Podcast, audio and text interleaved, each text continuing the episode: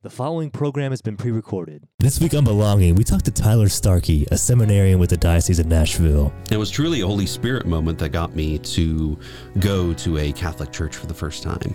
He gives us his vocation story. What was it like growing up as a convert and coming here to the diocese? For me, it's always realizing that I'm never in this alone. No matter what part I'm going through, no matter what uh, part of my life, no matter what my my you know, vocation is, you know, God is there with me, and that's the one thing to remember. On this episode of Belonging, the show for young Catholic adults, next. This program is made possible by the generous donations of Jeannie and Bill Stayskull, members of Christ the King Parish in Nashville, and by a grant from the Cook Foundation. Take advantage of the many opportunities for young people in the Nashville Diocese to connect and find belonging. Like University Catholic, a community of college age students who are serious about their faith and unite in fellowship and friendship to deepen their personal relationship with Jesus Christ. Go to universitycatholic.org to find out more. You can also connect with young Catholics like you by attending events like Summit Music City. It's a night of music followed by adoration and reconciliation. It's free and open to young people of all faiths. Go to soundscatholic.com or try Theology on Tap, where you can gather with other people in their 20s and 30s like you who want to learn more about their faith while enjoying a beverage together. Join Theology on Tap Nashville on Facebook for events and times.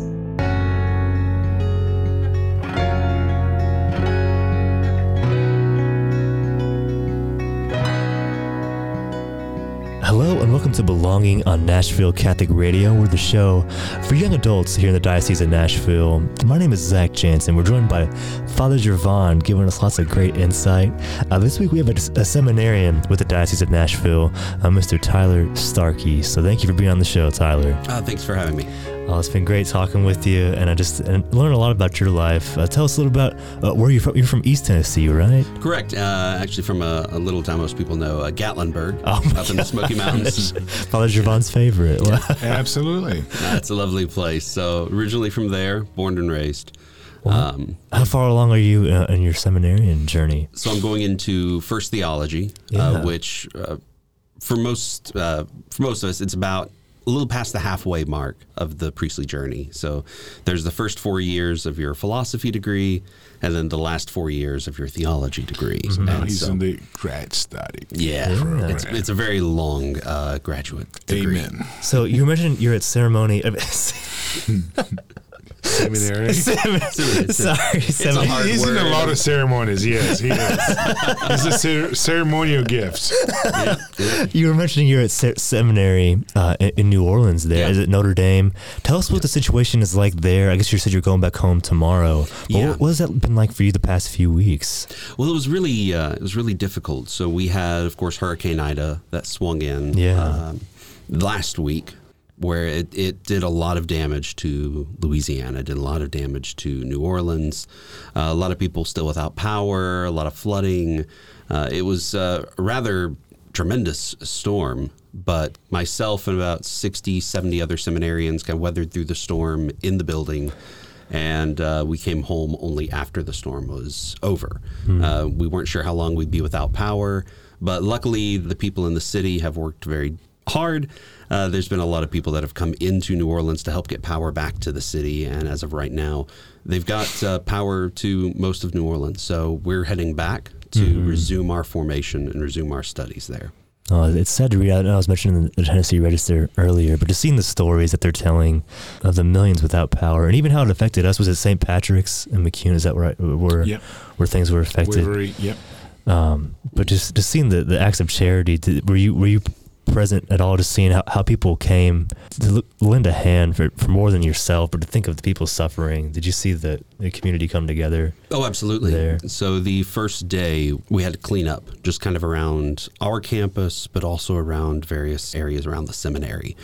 All the seminarians came out, you know, work boots, work gloves, and worked for several hours cleaning out ditches and getting tree branches and moving them out of, out of the way, clearing off the roads that were around us. Uh, there were several areas that were kind of dangerous because they had downed power lines mm-hmm. or down power poles uh, just in various uh, areas, kind of in our section. Uh, just seeing the people that were out most everyone else kind of evacuated the city. Um, it was a very dangerous storm coming, so most of them got out. But the people that were there, it was great seeing those people working together. Several of our seminarians are in other places, other dioceses, like Diocese of Thibodaux, uh, which got hit very hard by the hurricane. So we still had some men who are in the area still working every day, delivering food, delivering water. The, even the rector of the seminary, the archbishop, uh, they're out there delivering food on seminary property every day. the stories that you're telling kind of kind of remind me of what we're talking about in our last episode. As far as just mostly healthcare is what we mentioned between here, the difference between here and, and South America. Mm. Just kind of how we don't really know how good we have it, or we don't know how, how good something is till it's gone. When you're in, in South America, you mentioned how hard it is to even have a CT scan. But I kind of see the parallels. We, we don't know how good we have it here until it's all slipped under our feet. I don't. What, Yeah. what, can you speak about that, Father? But just how lucky we are and privileged to even be able to wake up, to have a roof over our heads, Yeah, um, to go to mass and have yeah, daily, yeah, daily adoration. yeah. There are so many blessings that we. You know, sometimes people are like don't count your blessings. Yeah, do count your blessings because it's it's completely different from here. So, so many other parts of the country where, you know, here yes, you can go to any mass anytime, and so many Christians are persecuted if they are they know that you're a Christian.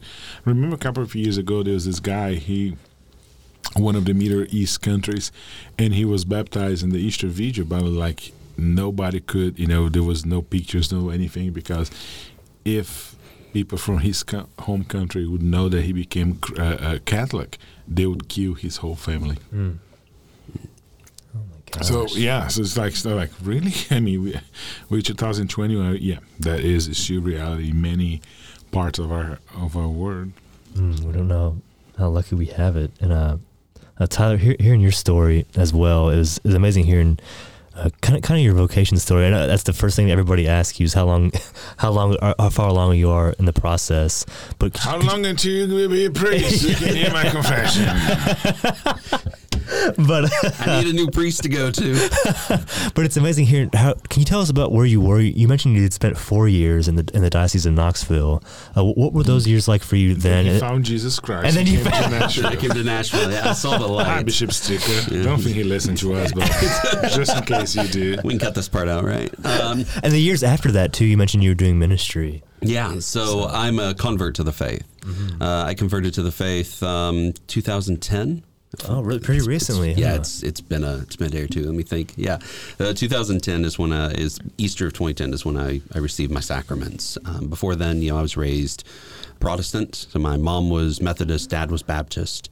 Um, we went That's an to interesting mix. yeah, it, it it was kind of strange. So we went to just a really quiet country Methodist church, about 30 people every Sunday, very small place, basically Baptist. We were just raised as good little Protestant children, but one by one, we all just kind of stopped going to church, sort of lived our own lives. I uh, fell away from the faith when I was a teenager, uh, 16. Like most 16 year olds, I thought I knew everything Absolutely. and uh, you know, I would, but but you know, I really did, and so, I have no doubt. Just for the record, I have no doubt. yeah, thanks, Father. I appreciate that. You're Uh, welcome. Hurts a little. No, so I I fell away from the faith. I kind of tried to find my own path through life, like most you know angsty teenagers are and and do, and I I dabbled in various different things. So I went to like Eastern religions, looked at other like religions of the book, so like Islam and Judaism. Even dabbled in the occult for a while um, before I just kind of settled into this boring atheism, you know, just this don't care type of feeling towards religion. It was truly a Holy Spirit moment that got me to go to a Catholic church for the first time. Just driving past the same one I had over and over again in Gatlinburg, little church of St. Mary, which is not a very big church or beautiful church or anything like that, but it was just this little place I had driven past so many times. And I remembered something a, a friend of mine who was Catholic uh, growing up had said that churches were always open. Catholic churches were always open for the faithful to come pray. By the grace of God, that day the church I walked into was unlocked. Oh, and good. I went in and I had no idea what I was doing. Big golden box in the corner, didn't know what that was. There's a bowl of holy water, what I could only assume was holy water at the time, and I was terrified to touch it because I was sure I would burst into flames. I start sizzling the moment I, I put my finger in. But I went in and I had probably just the, the one of the most important spiritual moments of my life where I, I truly prayed for the first time in a long time. And I stayed there, I, I don't know how long, just praying and shedding many manly tears, just overwhelmed by by something, and I didn't know what it was. And the next day, I went to my first daily mass, like a Tuesday morning mass in a suit and tie. Um, see, everyone always laughs at that. to me, it just seems like, oh yeah, it's just All five people, 75 and plus. What the heck is this guy doing here? Especially in Gatlinburg. I understand, There's, there's no local Catholics there. So, like four people, and then I show up uh, and have my first Mass. And I had no idea what's going on. Uh, but I knew I wasn't supposed to receive communion. I knew that from, from my my previous Catholic friend, and I read the back of the missalette that told me I wasn't supposed to. So that Good. is very important. And so I, I I just went there and I was like, wow, this was great. I wonder what a weekend will be like. So I went to the Saturday night vigil uh, that next weekend, and Monday morning I walked into the office and said, "I don't know what I have to do, but here's where I want to be." And Here you are. yeah, so I uh, I converted to the faith, started my discernment process while I was still in my conversion phase. Now we need to put this off a little bit because this is a crazy thought, and we don't need to think about that anymore. And a couple of years after I had already converted, I went to live at a Newman Center in Johnson City, Tennessee. Studied at East Tennessee State University, and after a year of that, said, you know, I want to go to seminary, and studied in St. Louis for four years. Got my bachelor's degree in philosophy. Studied at Kenrick Glennon Seminary. Left there in 2016. You know, I just needed to step away from formation. There were some things that I, I needed to work on, things that, that myself personally, I just wasn't ready to, to go on, to continue forward in formation and left there in 2016. And for the next three years or so, uh, three and a half years, I worked in parish ministry. So worked at a couple of parishes. Across He the tried country. to work at University Catholic. He, No, I did. I did. I, No. I applied. Yeah, he applied, but I just It's never, someone- no, yeah, someone didn't never said respond. anything. I responded after three years. Yeah.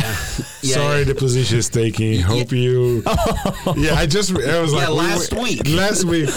this week, Monday, No, it's Friday. Friday. Last Yeah, Friday. It was last Friday. Yeah, he finally. he, uh, he came. He, he told me that he applied to be a director of campus ministry, but I never responded. So I found the email. Oh, never got the And I actually no, I did actually. did? No, he did. He just And didn't. Just, you know, uh, I don't know gonna guy. answer him. Uh, but then I answered, said, "Thank you for your interest.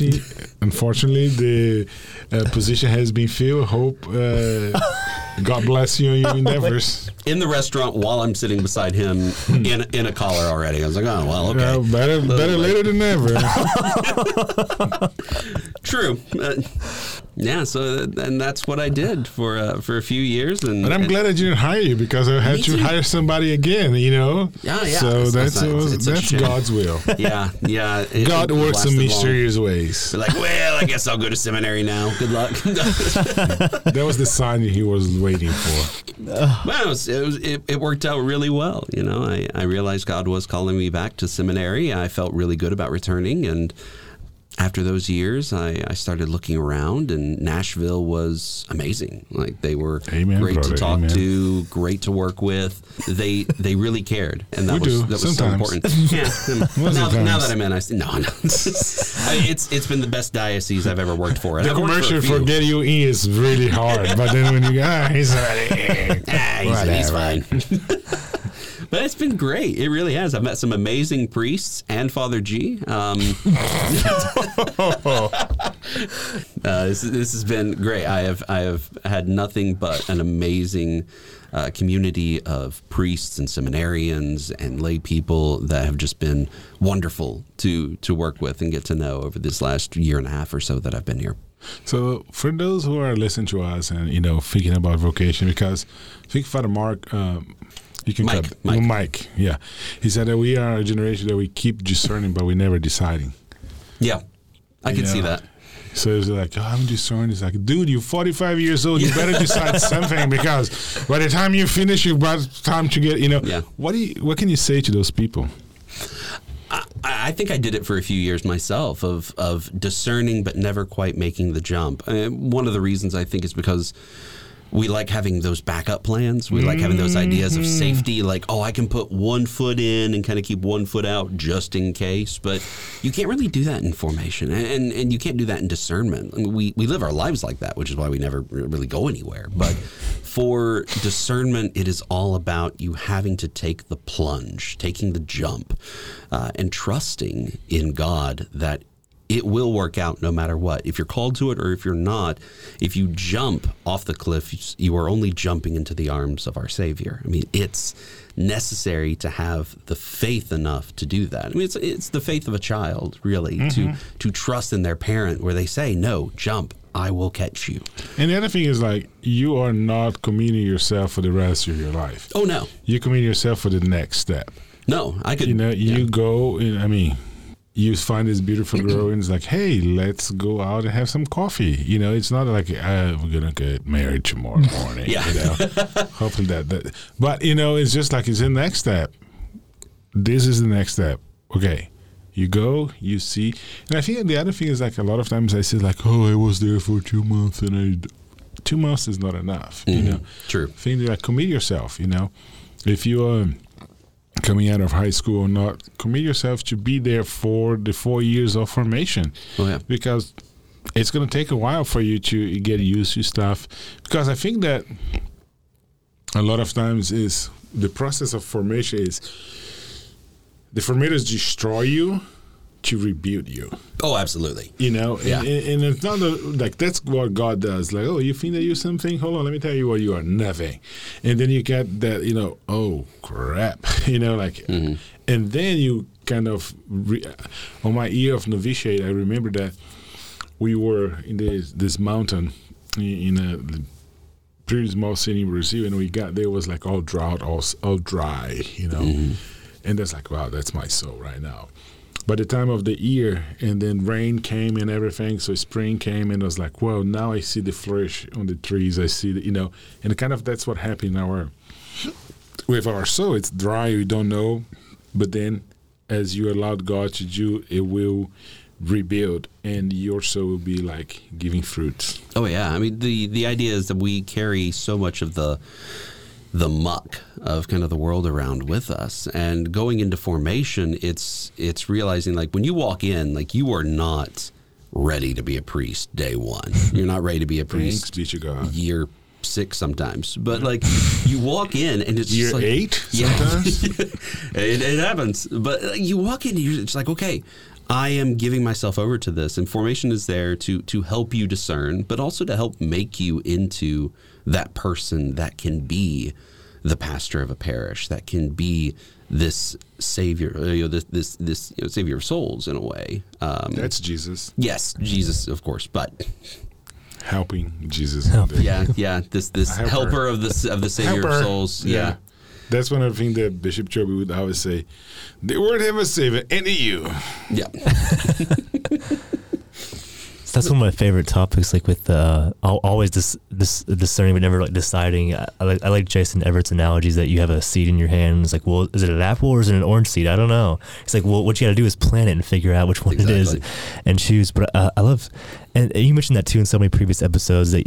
Like you, you just said, you don't you don't have to decide by year two. But I, I just mean like yeah, even with with mar- with dating and stuff like that, you're not going to get married after the first date. That was one of the the, the coolest way that I first ever saw you or, or met you. I didn't even know it when you were speaking to that young lady uh, out there. But I think what, what it sounded like was about marriage. Uh, I didn't mean to eavesdrop. yeah. What young lady? Tyler? no, no, I mean like she was asking questions. Oh, is what I was okay, saying. good. No, no. But just hearing what a what a younger person's thought process, what, what we think of vocation, she thinks like, what what does it mean if I want to marry this person, or, Yeah. or, if I just want to dump them and The move problem on? with vocation, right you want to know right now. Yeah. And you're not- you you're not don't- gonna know. And you don't want to do the work. Yeah. You know, it's just like it's almost like the oh, let's have this math homework. I don't care. We just go to the back and see the answer. Mm. That's not how it works for us. Is that what you mean by like what do you say? They tear you down to build you up again? Is that Yes, yes. Because I mean, it's not on the. Fr- I mean, if you are, if you have a calling, you know, if God is calling, you know that, you know, it's bothering you, and it's like, okay, okay, but then you have to answer that call. Mm-hmm. You you can't it's like yeah yes and and I, one of the things that you know I work with a lot of guys you know about priesthood is like you have to know what God is calling you even if you decide to say no. You have to know what God is calling you to be, not to do, but to be. God calls me to be a priest. Okay, am I going to say yes or am I going to say no?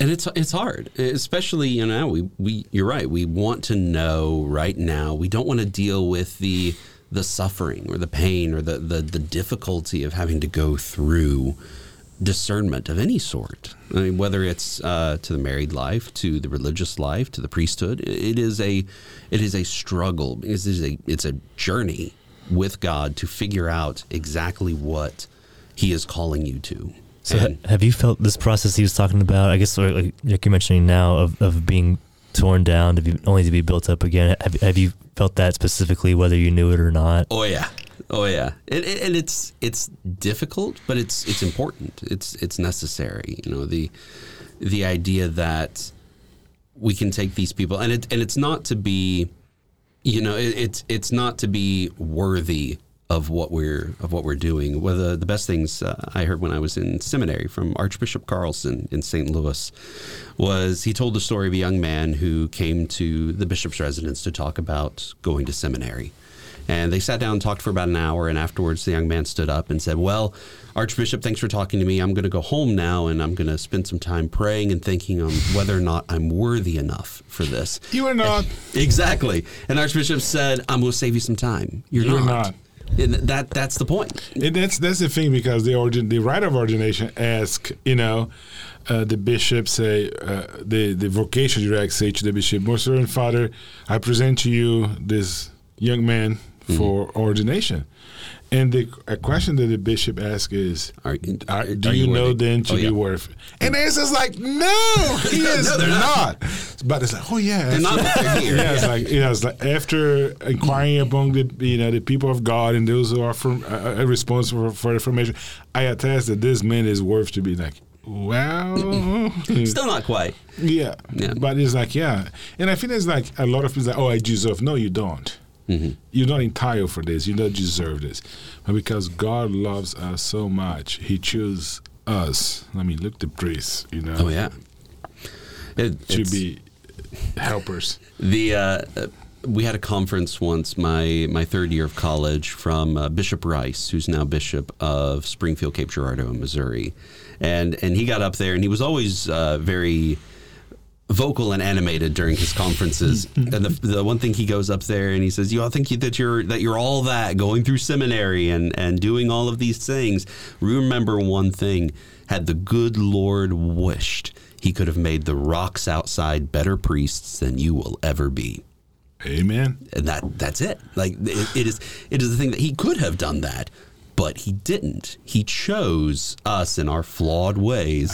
He wants us to be priests because he loves us. You know, he wants us to do it, knowing all of our faults and all of our weaknesses. he chooses us. I have this priest. He was one of my professors in the seminary. You know, he was like, I don't know why those guys, when they get ordained, they get all those parties, blah, blah. You have done nothing. You have just get ordained. You have done nothing. Why do you have all those things? Come on, dude. Go to work first, and then we can talk. Haven't either here one confession. Celebrate one mass. That's one of my favorite parts when the bishop says mass, right? Is, is the part of is it part of the part of the prayers and, and I your unworthy servant. Yeah. Uh, Yeah.